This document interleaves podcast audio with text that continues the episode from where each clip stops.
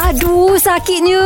Macam mana ni? Tolong, doktor, tolong. Pendengar kita ni doktor Saya wanita pertengahan 30 tahun Dah sudah berkahwin tahun lepas Tak ada anak lagi Dan pernah membuat pembedahan sis Saya ingin mendapatkan penjelasan Normal ke Kalau saya terlalu kerap buang air kecil uh, Adakah saya perlu mengambil apa-apa ubat Adakah saya mengalami simptom buah pinggang yang rosak Macam mana tu doktor? Okey, terima kasih Syahisa dan semua pendengar termasuk pendengar yang bertanya. Okey, terlebih dahulu saya nak tahu sis tu di mana.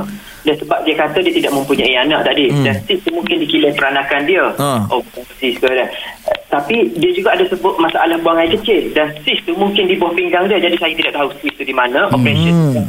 dekat bahagian bawah pinggang ataupun di bahagian peranakan dia. Sebab sis ni boleh berlaku di mana-mana. Hmm. Even di kulit sendiri pun boleh berlaku sis. Ya, tapi hmm. kalau dia buat sis dekat kulit, dekat dagu, dekat dekat tangan dia ada sis, tak related lah dengan buang air kecil tu. Tapi kalau sis tu, mungkin di kilang peranakan dia dan dia komplain terlalu kerap buang air kencing tu tidak normal. Oh. Jadi, ada masalah sebab tu operation tu ada saraf-saraf yang terganggu.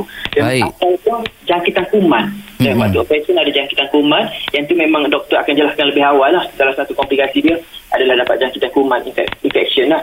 Uh, dan menyebabkan air kencing kencing tidak lawa dan uh, atau kencing tidak lawa kencing menjadi lebih kerap dan yang kita kuman tu memang akan boleh menyebabkan kalau berterusan dia akan menyebabkan buah pinggang akan rosak juga lah dan kencing dia yang kerap tadi tu mungkin disebabkan kencing manis juga Oh. atau hmm. masalah saraf hypertonic overactive bladder bladder dia terlalu aktif dan Ya. untuk tahu punca dia kerap kencing tu dia kena memang buat temu janji pemeriksaan terperinci selepas pembedahan tadi Oh, doktor.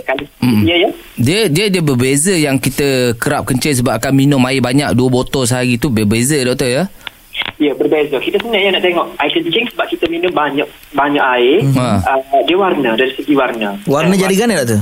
Warna macam kita bincang sebelum ni. Kalau orang yang cukup air ataupun lebih minum air, dia, color, warna dia lebih cerah. Cerah lah saya. Hmm. Kalau hak kuning pekak gitu doktor?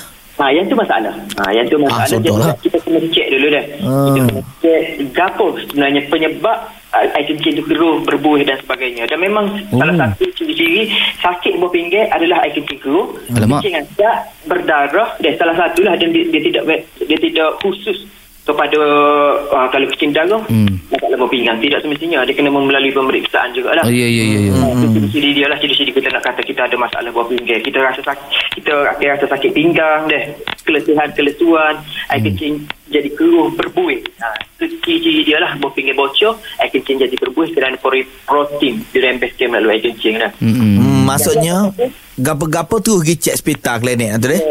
Ya Bertanya boleh Tapi pemeriksaan wajib dilakukan Baik. Betul. Boleh cek belakang. Melain kesor tak boleh cek. Apa tu? Kecing saing. Ah itu tak boleh lah saya. Oh, macam tu ke doktor? Nak tahu lagi tentang kesihatan? Dengarkan di Gegar Pagi setiap Ahad hingga Kamis pada jam 7.10 pagi bersama Syah dan Isy.